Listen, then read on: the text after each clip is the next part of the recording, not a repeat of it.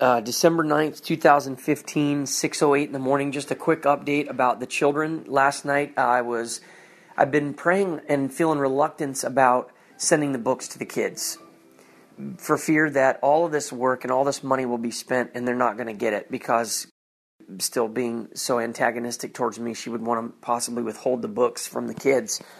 So I've been wondering if it's wiser to hold off. Then I began to think about what if I reached out to and asked her if we can have the kids. I mean, obviously she knows. And she probably would report to the children that I haven't sent her any emails, I don't call, I don't write, I don't do anything. She knows that's all not true. That I finally just decided okay, she's not going to let me have any contact with the children. She's going to ignore my phone calls. She's going to refuse to answer my texts. She's not going to reply to emails. She's going to withhold letters that I send to the kids sometimes or, or keep things from her. So, okay, then I'll just trust the Lord. Well, I've had a desire to want to ask her, you know, can we have the children for Christmas? And I've been praying about it and praying about it, knowing that the the principle God has been teaching me for a long time is to wait for Him to act in my behalf. So I have just stayed put. I haven't been pursuing Carrie and sending her emails and all that. She knows in her heart that I want to see the children. She knows that I very much miss them. She knows all that. So it's not like I have to keep selling her or convince her or to even prove that I want to see my kids. It's obvious to her, it's obvious to my kids' hearts for sure. Although they've probably been talked to so much by now, perhaps they've been convinced. I don't know. Nevertheless, I trust in the Lord. Um, so I was sitting there working on some uh, recordings yesterday, and I had been thinking about should I contact her, should I contact her, and about 30 or 40 minutes went by, and finally I was prompted to look at the clock to see what time it was, having just thought, you know, should I send it to her? 525. No sooner than I looked back to my computer and back to the clock did it change. God got me to look at there right at the right second. The next time I would look, it would be 30 minutes later. I wouldn't look at that clock. 30 minutes to the second later, I look back, and there it is, 555.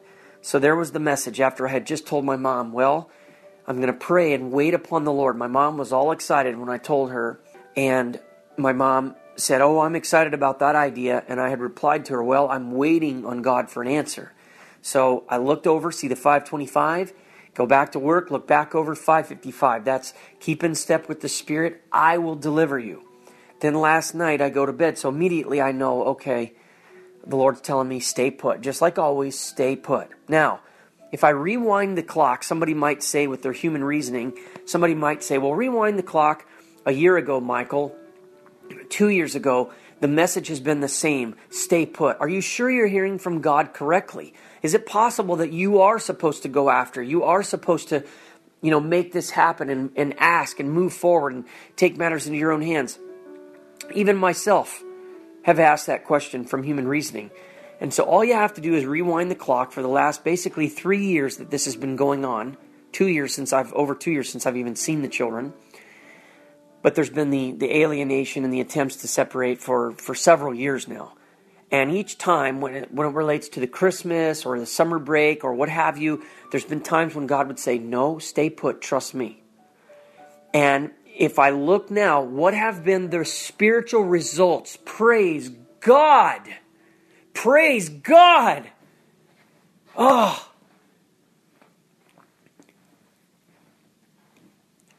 You shall know a tree by its fruit. Human understanding and human reasoning looks just as they do in Isaiah 53 upon Jesus and say, He has been forsaken by God, He has been smitten by God, He has been rejected by God. When we know it was only a season, there would be a resurrection on the other side of that death. And God allowed it to look as if He had smitten Jesus for a reason. God was pleased, the Bible says, to crush him. And out of him being crushed, how many people might have been surrounding him saying, You need to save yourself? I mean, Peter himself, Lord, get away! Let no way! This will never happen to you! Save yourself! What would have happened at any point in time if human understanding had infiltrated the heart of Christ and taken over, and he would have been tempted to deliver himself? What would have happened to all of human history? The greatest event in human history would have not happened. The greatest salvation known to man would not be available. Now, I by no means can even have a, a, a, a millionth of an impact, albeit as soon as I say this, the Spirit reminds me, I tell you the truth, whoever has faith in me will do what I have been doing. He will do even greater things than these. Hallelujah. Because I am going to the Father, and I will do whatever you ask in my name, that the Son may bring glory to the Father. So, there again, the Holy Spirit, even now as I speak, reminds me Michael, your work is not any less important than what the work of the Lord Jesus Christ has done because he himself says men will follow him and do even greater works than these. He was the first of many sons, and even as Zac Poonen says, he realizes that God loves his disciples just as much as he does Jesus. It's hard for us to understand. It's hard for us to get our brain wrapped around. And certainly, Jesus is exalted above all. He gave his life. He stooped down from glory and became nothing. He allowed himself to be crushed, and he took on the punishment and the weight of the sins of the world upon himself so that we didn't have to. So, so no human being, no follower of disciple could ever even remotely be in the same category. But yet, we are in the very same moment, ironically. Why? Because we are filled with the Spirit of the Almighty Jesus Christ. Who can get their head around this? Nobody. It's, it's unbelievable. On one hand, you are absolutely nothing. You're meaningless. You're, you, you, you are a clay jar, a broken vessel upon the earth. And on the same time, you are filled with the great I am, the Alpha and the Omega, the Prince of Peace, the mighty God. He's inside of you doing his work. I'm getting off track by the Spirit. But human reasoning would have said, Jesus, you got to save yourself. And look what would have happened. And I now say to myself, You shall know a tree by its fruit. If I look at the fruit in my life, in my heart, if I were to take away everything that God has been doing, even yesterday, another email from India suicide prevented.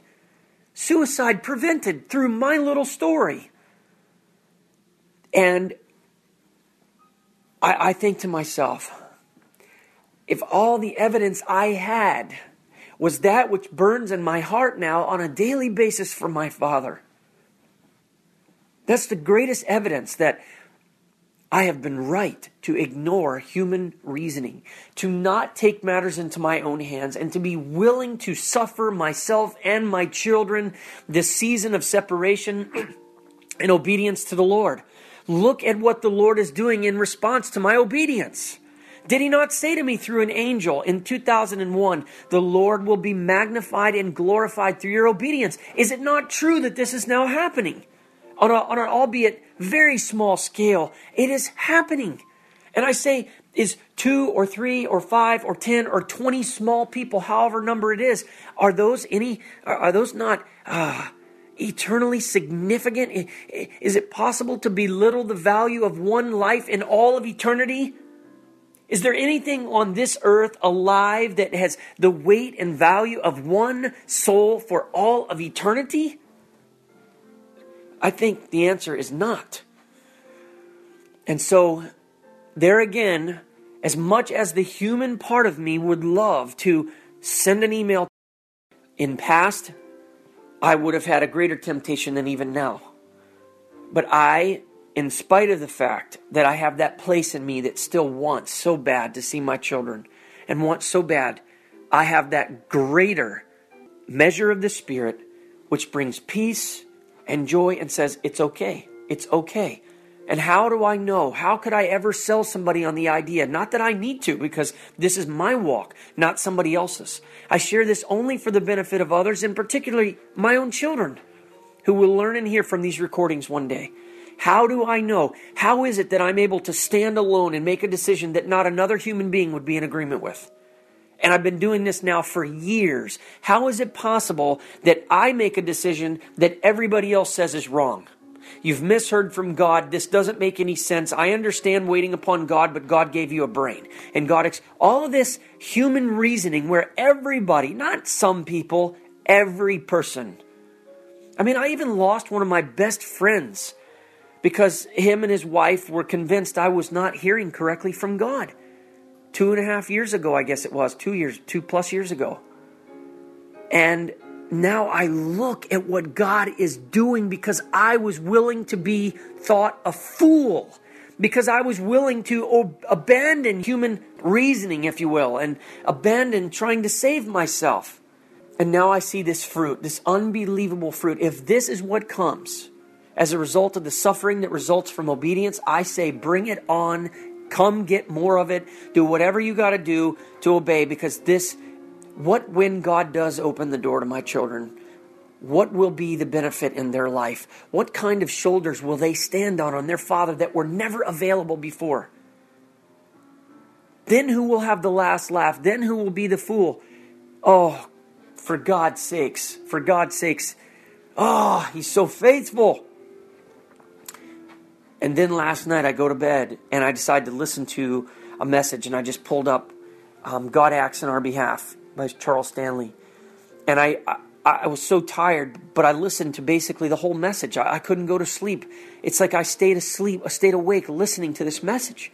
And the whole message was about Isaiah 64 4. That God acts in behalf of the one who waits. That we don't have to act. We don't have to move forward. We can wait and trust God to act in our behalf.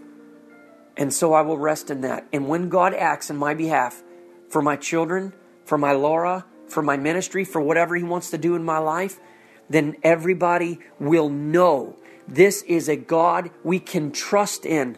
This is a God who we can walk away from human understanding. This is a God who you no matter what, you will never be put to shame when you wait and hope upon the Lord. Praise God Almighty how appropriate. It is December 11th, 2015. It is 1122. Mark 1122. Have faith in God, Jesus answered. And I'm out in the woods. It's an overcast day. It's about 68 degrees. It's a wonderful time on the trail. I have the whole place to myself. I love that. And I have just been praising God, praising God. This morning I finished um, the children's books. And I find in my soul this balance between the joy of all that we've had and shared and how much love I have for these children and, and prayerfully how much love I still believe they have for me.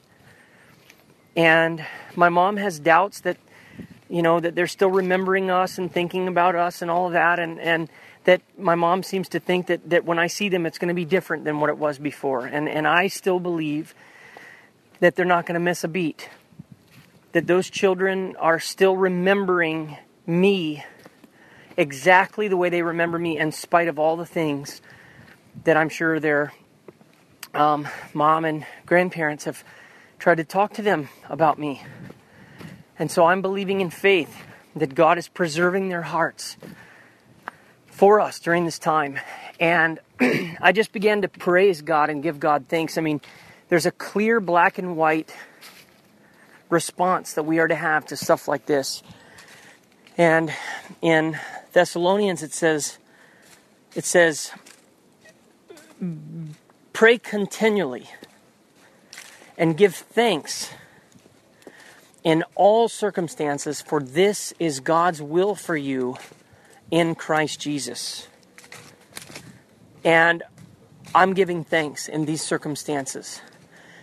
And as I declare my thanksgiving to God, it comes down to this. The only way, I mean, this is a wonderful, wonderful, wonderful scripture for testing your faith, for, for examining yourself to see whether or not you really are in the faith. If you're not able to give God thanks in all circumstances, it's because you're not you're, it's because you're not trusting God. You don't trust Him. If you know two things about God, and if I can remind myself all the time, no matter what comes against me, that God is supremely in control, supremely in control, He's sovereign, and that God is loving.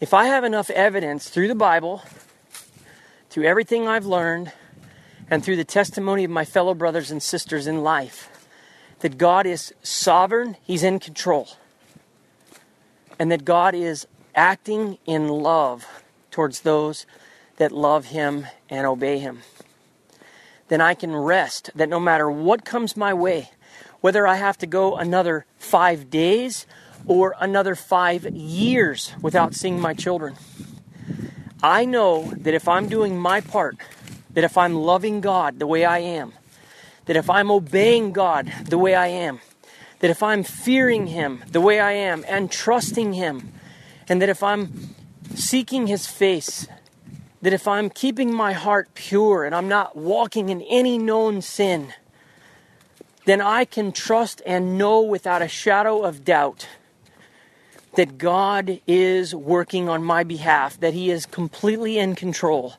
of this situation with my children. And even now, God fills me with faith. I stepped onto this trail with a few thoughts of doubt. And I came onto this trail today having just sat and looked at pictures, thousands and thousands of pictures for weeks of these beautiful children of mine.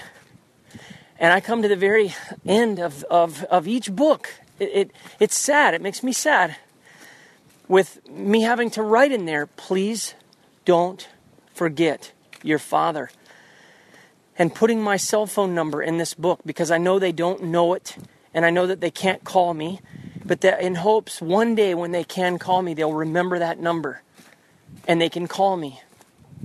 And telling them that I'm waiting patiently for them and for them to not let their hearts to be troubled John 14:1 to trust in God and trust also in Jesus and that Isaiah 49:23 no one who hopefully waits for him will be put to shame. And Hebrews 6:16 and after waiting patiently Abraham received what was promised. Sharing with them to not let their hearts be discouraged. that God will be with them everywhere they go. Joshua 1:19 or 1:9. And I am really just trying to share with them faith. And then I, I come out to the trail, and the other part of me feels that, man, do you know how long it's been since you've seen those children? Chelsea is going to be 12 years old on July 29th. I mean, that's unbelievable to me. That's unbelievable to me. When I think about that, the age of these children and uh, it's, it's, it's crazy. It's crazy. Nathan is going to be 10 years old on January 13th. 10 years ago, on July 6th, I mean, on uh, uh, 2006. I'm very tired right now, so my brain's not working the way I would like it to. The, the spirit is willing, but the flesh is weak. So, anyhow, I come out here and I am praising God in faith, not based upon how I feel. This is so important. This is a lesson I want my children to learn that you don't feel your way into the promised land with God. You don't feel your way into life to the full. You don't feel your way into spiritual maturity. You faith your way into all of them, and the feelings come. And the feeling is coming over me now as I've been praising God and thanking Him. I trust. I know the devil is right near me. He's very close by, breathing down my neck, trying to discourage me and tell me, look how long you've been waiting. You're waiting for nothing. Eh, God would have come through for you by now if He was ever going to come through for you. You're wasting time. You need to take matters into your own hands and solve this. Do you have any idea how much of an idiot you look like and how much time you've wasted with your children because you didn't take matters into your own hands and save the relationship with them and you haven't gone to back to court? You have legal rights. Why are you waiting? And God, all the time, each time I pray about it, God acts in behalf of the one who waits for him. And when I look at the fruit again, no matter how much the devil tries to discourage me, no matter how much my flesh wants to run ahead of God, no matter how much my flesh or anybody else would want to try to convince me that what I'm doing is wrong, all I have to do is put my eyes on the fruit of my heart and the fruit of my life. And you will know a tree by its fruit. And when I look, again, reminding myself, even now, to encourage myself, I'm reminding myself of how much praise be to God, He has changed my heart. How much God has worked to change me. And again, realizing that when my kids' prayers are answered to be back with their dad, maybe they don't understand. Maybe their faith has been pushed to the envelope. You know, God, why? How, how much longer do I have to wait? I mean, I'm a child. I have childlike faith, and I've been praying and praying, and I still haven't seen daddy, and I can't talk to daddy, and I can't even see daddy. Mom won't let us. What? Why? And dad's not fighting back. Why? Why, God? And one day, oh my God, praises be to God. Praises be to the Father Almighty. Because one day I'm going to be able to tell them the delay was not God's denial. The delay was the preparation time needed for God to bless you beyond what you could ever think, ask, or imagine, and beyond what God could have given you without the suffering, without the separation, without this period of loneliness. God was taking your dad and putting in your dad the school of suffering and the school of obedience so that he could give back to you a father you could have never had and you may say, But I missed my dad those so many years. But what you will not miss are the years of great impact that we have going forward. And now, where I'm able to look every one of you in the eyes with such great confidence about our Father and who He is and what He will do for you and how He operates and how He uses suffering and how you need to be patient and wait upon Him and how you can trust Him no matter what and how in trusting Him, in spite of what human understanding and circumstances say, you can never be put to shame trusting God. You can never lose obeying God. Temporarily, you will. Temporarily, you're going to suffer. You'll be made fun of. You'll doubt. You'll have dark nights. But in the end, if you persevere, you can never lose. God is teaching me perseverance. It's amazing. Today, even today, Andy Small sent me an email and he said, I admit your talent, and your perseverance. And what he was saying is, is that this guy's been watching me for years start and stop, start and stop, and yet always coming back. He's been watching God take me off of the bench and prune me, and then come back with, uh, with an even greater product, if you will, a greater ministry, greater impact. And he sees that it's been a struggle, that there's not been these huge numbers, that nobody's ever widely accepted Michael Criswell that there hasn't been this big outpouring of success. And yet he sees the authenticity of the faith and he sees my dedication to my God and he sees my perseverance in Christ to never quit. And this is what my children are going to benefit from. When I have prayed all these years for my Father to use them, to bless them, to build something strong and mighty in their life, He will use everything He's been teaching me to send them much farther than they could have gotten without it.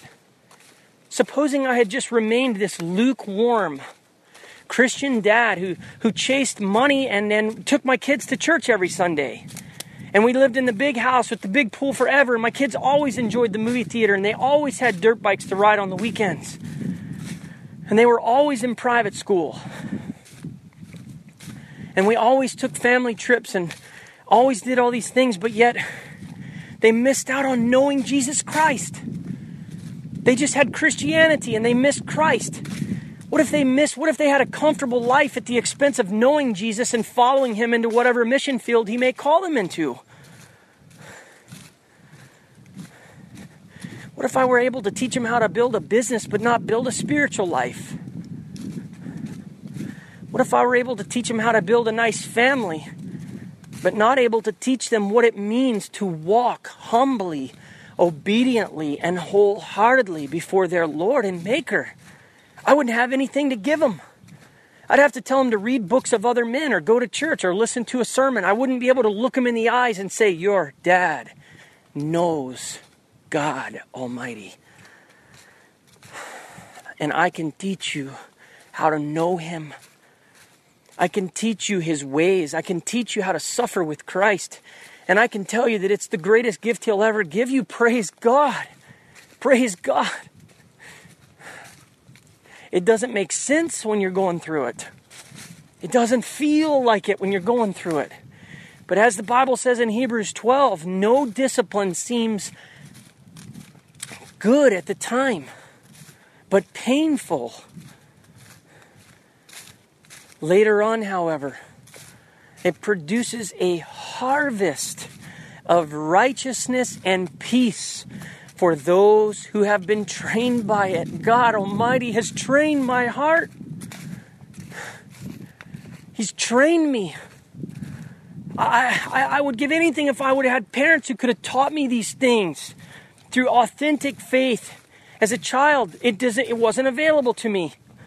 And so God has, in His mercy, has removed me from their lives for a time to train me and teach me how, first of all, to be a better son to Him. Out of which overflows my being automatically a better father, a better son to my mom, and a better husband to my future wife, Laura. God has so blessed me.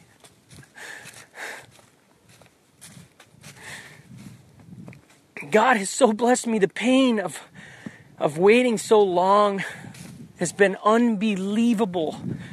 Unbelievable. Who could ever think of waiting this long in America without seeing your own children and not just one child, but five children? Who could think with, within the United States there could be a man like me who loves his children so much more? Many would say they haven't seen a father love their kids like me. And yet I, they're taken away from me. The, the, the, the thing that I felt I was designed to be a father to my children. Who hasn't heard me say if I had 25 children, I would be blessed? The most blessed and yet they were taken away from me.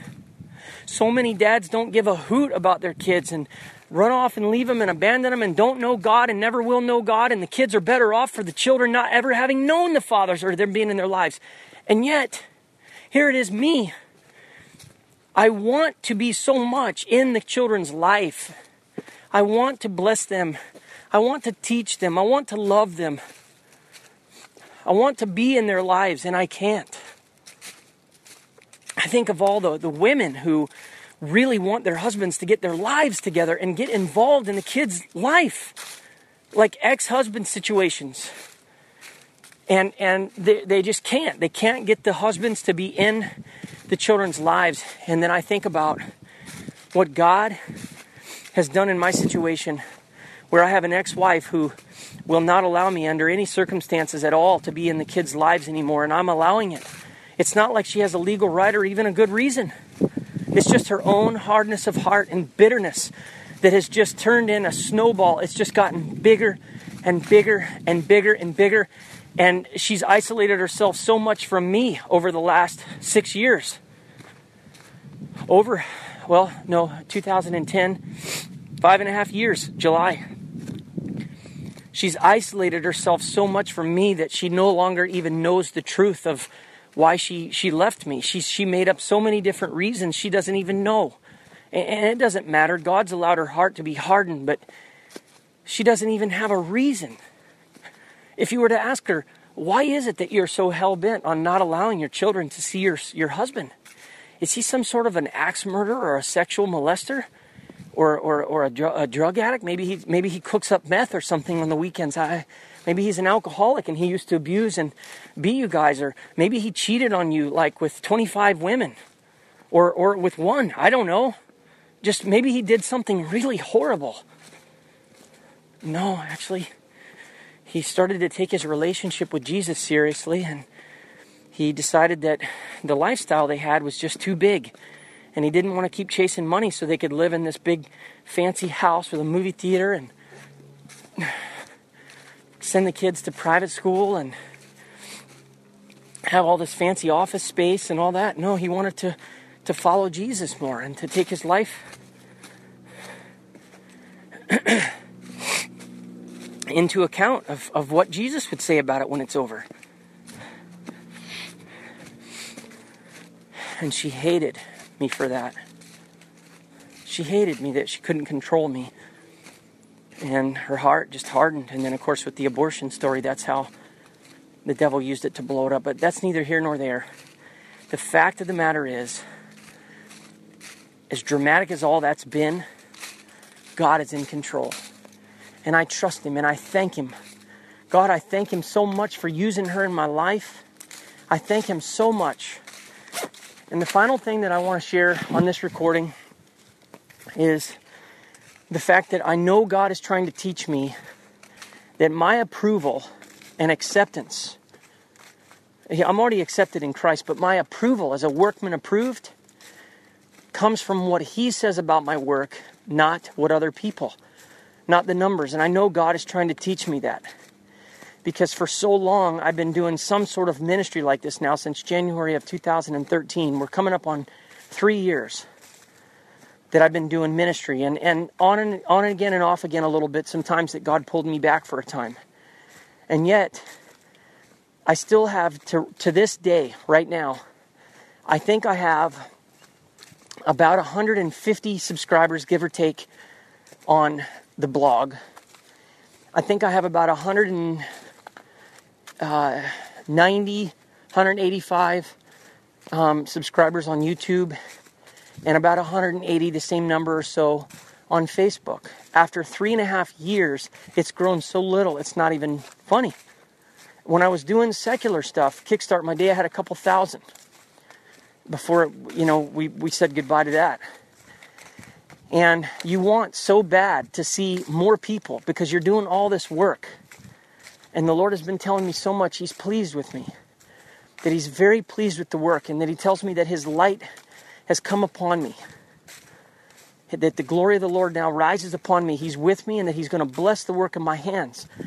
And immediately we want to think, well, that means there's going to be a bunch of people that are going to watch this. And many people have said, oh, we got to get this out to more people. I don't want to say many, several people have said that. And I realize God is teaching me that is not His approval. To use that as a measuring stick, we would have to say that Joel Osteen is one of the most approved men of God on the planet or that Dr. Cho, who's now in jail, he had the biggest church in the world. And John Bevere quotes in his book when, when Dr. Cho got in the car, he felt like God had just gotten in the car. And Dr. Cho said, I know. And that man is in jail for stealing for three years, money laundering, stealing money from the church. So clearly, God does not bless by the numbers. If Jesus Christ came back today, and taught the same exact things that he taught when he was here, how many people followed him then? How much less now? Large crowds were following Jesus and turning to him. He said, I tell you the truth, if anyone comes to me and does not hate his father and mother, his brother and sister, his wife and children, yes, even his own life, he cannot be my disciple. Luke 14, 25 through 27. That's not a message that people want to hear. That's not a message that big crowds flock to. And God has helped me to see, Michael, your approval in my eyes doesn't come from the numbers. I mean, Jesus poured himself out for 12 people. Sometimes God does big numbers with people. Sometimes there are revivals and God does big numbers. But I know for a fact that God wants me to be completely satisfied that if it's three people or a thousand people. Neither one of that determines whether or not it's approved of God. God, if He says He approves, He approves. The results do not add or subtract anything to that. The fruit of my heart, the fruit, the results do, but not the amount of the results. So I know that's something God wants me to keep trusting in Him for too. I'm feeling very tired and I'm starting to feel a little bit hypoglycemic. I haven't eaten enough food today. And I've been working so hard for several weeks on the kids' albums, been staying up late at night and pushing myself. I think I need to take the whole day off just to rest. And right now, I'm going to finish resting in the Lord.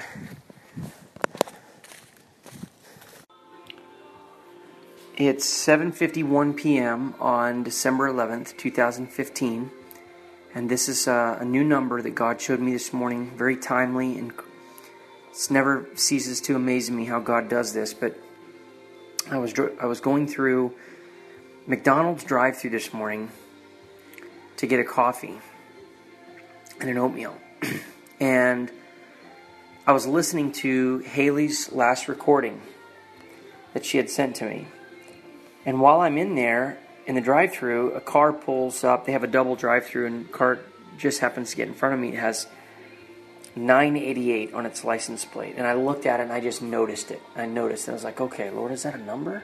Possibly a number? I looked down at my odometer, and my odometer was 987.8 or something like that. I've got the, I took a picture of it. In other words, in two tenths of a mile. So basically, by the time I would pull out of the McDonald's parking lot and make the first major turn to head back to my house, my odometer was going to be on 988, just as this car is sitting in front. So I took my picture, phone out, and said, oh, "Okay, this is clearly a number. God's trying to show me pay attention to this." So I got home, sat down, ate my breakfast, and then realized, ah. It's probably, I went to Psalm 98.8. It wasn't that. I said, I bet it's page 988 in my Bible. So I go to page 988 in my Bible, and I have verse 14 underlined of chapter 3, and I thought, well, that doesn't really seem to apply so much, but no, okay, I'll just wait. And I thought, well, maybe it's something else on the page. So I started reading, and I look here at chapter 3 as a time for everything and it's where there's a season for this and a season for that and a season for this a, a time to tear down a time to build a time to scatter a time to gather a time to embrace a time to refrain a time to keep and a time to throw away a time to tear a time to mend so forth and so on so i read that and i thought well it doesn't really fit anything you know but all right lord i'll trust that you'll show me what this you know what you're trying to show me and i, I, I literally walked away from it going hmm well i'm sure the lord will make it clear to me I finished the recording listening to it this evening, and I hung up with the phone from her, and I felt some distance in my not phone with her. What am I thinking? I I hung up the recording, basically listening to the recording, my phone, and I felt resistance. I felt I've been feeling it for weeks. Some some sort of a, a disconnect in my relationship with her, and I've been being very careful about not getting ahead of God and not responding in my flesh, but really careful to listen to God on this. And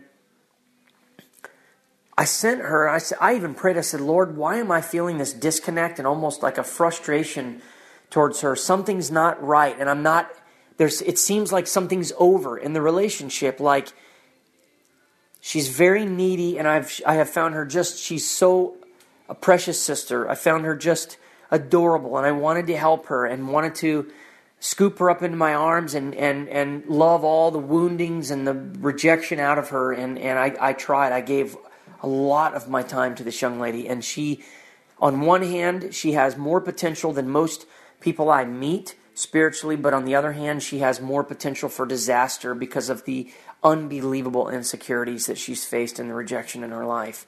And so I've tried to love out of her the rejection and to help her find as much as Christ she can. And this recording I heard, I felt a sense, literally, I felt peace in my heart. God has got her. She's good. That she doesn't need the training wheels anymore. God knows how to speak to her. She knows how to hear from Him. And she can, she's in that wrestling stage where sometimes she knows it's Him and sometimes she doesn't. And she's gaining ground, but she's overall, she's making progress in the Christian faith, and she doesn't need me to be her mentor anymore. It's like I explained to her tonight if Christianity were a job, would you get fired? How long will you remain a trainee? At some point, the manager needs to go do what they do and not train you anymore. You have to be able to stand on your own two feet for the most part. So she sent me a reply back. I sent her a really nice text and said, you know, it sounds like you're really coming along and you're standing on your own two feet and you don't need a manager looking over your shoulder anymore and your training wheels are off. This is blessing. How great and how wonderful. As I would say to any Christian, she immediately responded back with, I'm having a hard time not hearing that as you're abandoning me. You've told me that you are a man of God and that, you know, I could trust you. And, and, and if I can't trust you, I can't trust anybody. Same repeating pattern. She's been rejected so much. And I think I felt for the longest time that I could love that out of her. And what God has helped me to see is no, Michael, you can't. Only I can take that out. And I realized that a person can get in the way of God finishing the process. So I've got I've I've strengthened her in some ways and helped her with some understanding in some key areas, but God now uh, is bringing this relationship to an end. And I need to get out of his way so he can finish having his way with her. And I told her she'll never be able to get rid of this rejection thing by finding it in another human being. It won't happen. And and if it did, it would be cursed. Jeremiah 17, 5 through 8. If you're able to find strength from another human being uh, like that, and you're trusting and putting your confidence in another person, then you have a relationship with God that's doomed to be frail at best and cursed at the worst, which is what it says in the passage. So I explained this to her, and as I was explaining all this to her in the recording, I realized 988. There's a season for everything. And I even read it to her, and I realized in that moment, ah, oh, this is what God was trying to show me this morning.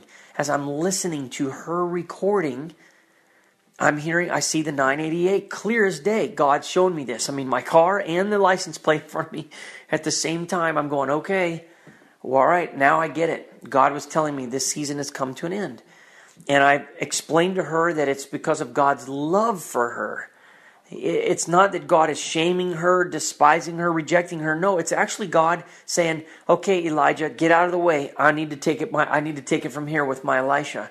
And I told her I really believe that God is doing this in love, and I feel peace in my heart about it. I mean, I have so much peace in my heart, and I I believe and know that God is going to do wonderful things with her and that one day she's going to contact me and say, Thank you, Michael, for rejecting me that night. Thank you for saying no to the relationship and for getting out of the way. You were right. I was clinging too much to you. I didn't even realize it. I wasn't conscious of it, but I was I learned to depend upon you and I needed you and I now see that this was a corruption in God's eyes. So wonderful, neat little story there, and uh, God again confirming for me using a word, 988, pointing me to chapter 3 of Ecclesiastes. There's a season for everything, and God has given me much peace. Praise be to God. I was just getting ready to go for a walk. I'm listening to You Revive Me, one of my favorite songs by Christy Nockels. It's December 12th, 2015, and I had to check the weather to see what the temperature is for my walk. As I did, I saw it was 733.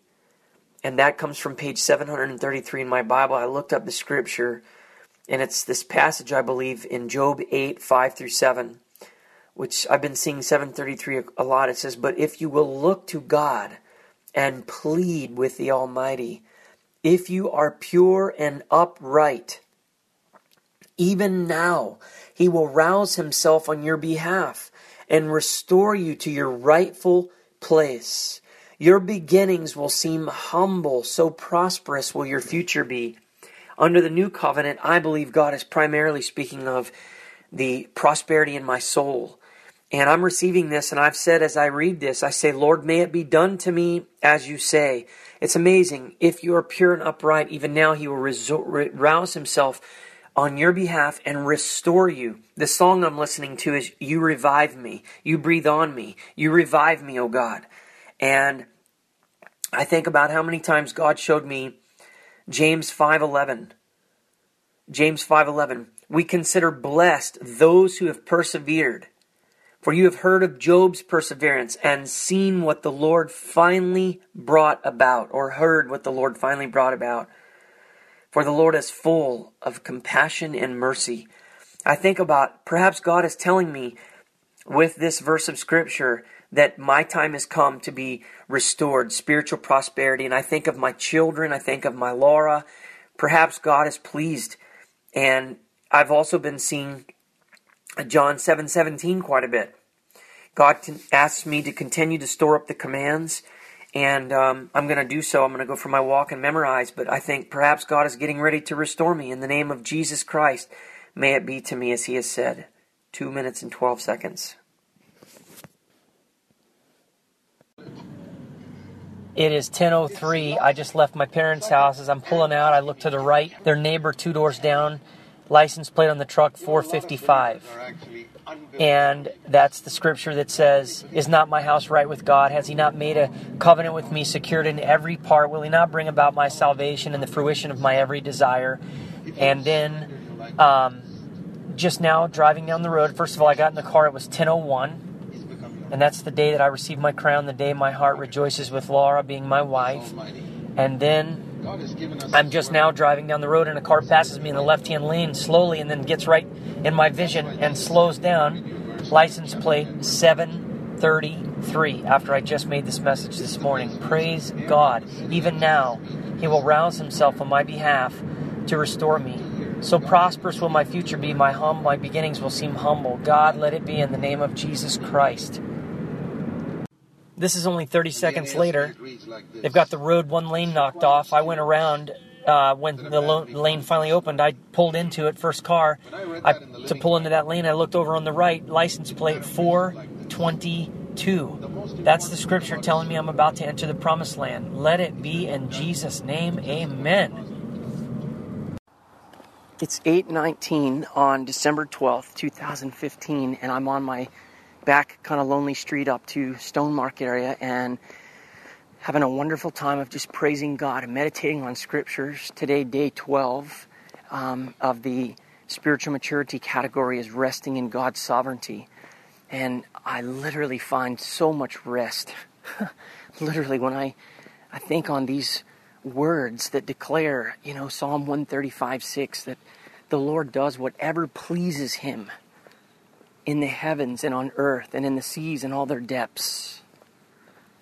Or when I think about Proverbs 19:21, many are the plans of man's heart, but it is the Lord's purpose that prevails. Or Ephesians 1:11 or actually Proverbs 16:4 also. The Lord works out everything according to his own means, even the wicked for a day of disaster and then I think about Ephesians 1:11. You are also chosen in him, having been predestined according to the plan of him who works out everything in accordance with the purpose of his will. These amazing passages of scripture that declare God is in control, or Romans 8:28 that God works all things together for the good to those that love Him, to those that are called according to His purpose. And as I was thinking about this, I began to pray over the children. And I had this interesting revelation. It's, it's popped up in my heart a few times. But I had this interesting insight occur when I began to think about what my children's life might be like. For example, you know, what will their road look like to spiritual maturity? Will it be plagued with pain and suffering and bad decision making and calamity and betrayal like mine has? Or is it possible that my having gone through that, a wise person being someone who learns from the mistakes of others, will my children be able to learn from my mistakes? And I was thinking about the book Deeper Experiences of Famous Christians and so many of them had to suffer miserably. So many of them started out with terrible childhoods of, of rebelling against God and living wildly and wickedly in sin. And then you come to D.L. Moody, who's unquestionably probably the greatest evangelist that ever lived, for certain, up until his time, and how God used him so mightily and yet, he literally started out strong as a young man. and never really had that, you know, prodigal son experience. He, pr- he pretty much started walking the straight and narrow from an early age. And I, I was thinking about how I pray that's the case for my children. And I take great encouragement in knowing that not everyone has to go through this road of affliction to get to the Mount of Glory. I mean, sure, there's suffering. I mean, no doubt about it that he suffered a great deal in his life. I mean, watching all the work of his whole life burn in the Chicago fires. I mean, that must have been an unthinkable, you know, tragedy to go through. But he didn't have to make a bunch of terrible decisions and rebel against God and live in the world and then finally come and find peace and rest in Christ. God blessed him with the grace to come early. And I was then thinking about my children and I was thinking about how much I desire for them. Here's the main point I want to make is how much I desire for them to be able to know God in this powerful way that they, they, they live every day depending upon Him, knowing Him, resting in Him, trusting Him, obeying Him, having a strong faith in Him. And I thought about what it's taken to get me to this place, and then I thought immediately, oh my God, would I not want anybody to have to, you know, pay? Would I would, I, would I not desire for many people to pay this price to get what I have received? Would would somebody feel sorry for me what I have today? Would somebody look upon my story and say, Oh, you poor child? Or would they not look on you and say, My goodness gracious, it's all I can do to, to, to, to, to not desire to go through the same furnace of affliction you have, that I might have the experience, the mountaintop, the fullness of joy, the life to the full that you do? And when I think about how hard it is to get somebody to love God like this, to trust God, to obey God, to have faith in God, to purify their heart before God. When I think about how hard it is that Jesus says, strive to enter the narrow gate. And Peter says how difficult it is even for the righteous to enter. And, and, and Jesus said twice to the disciples, only a few find life. And this was in direct response to their question, Lord, are only a few going to make it?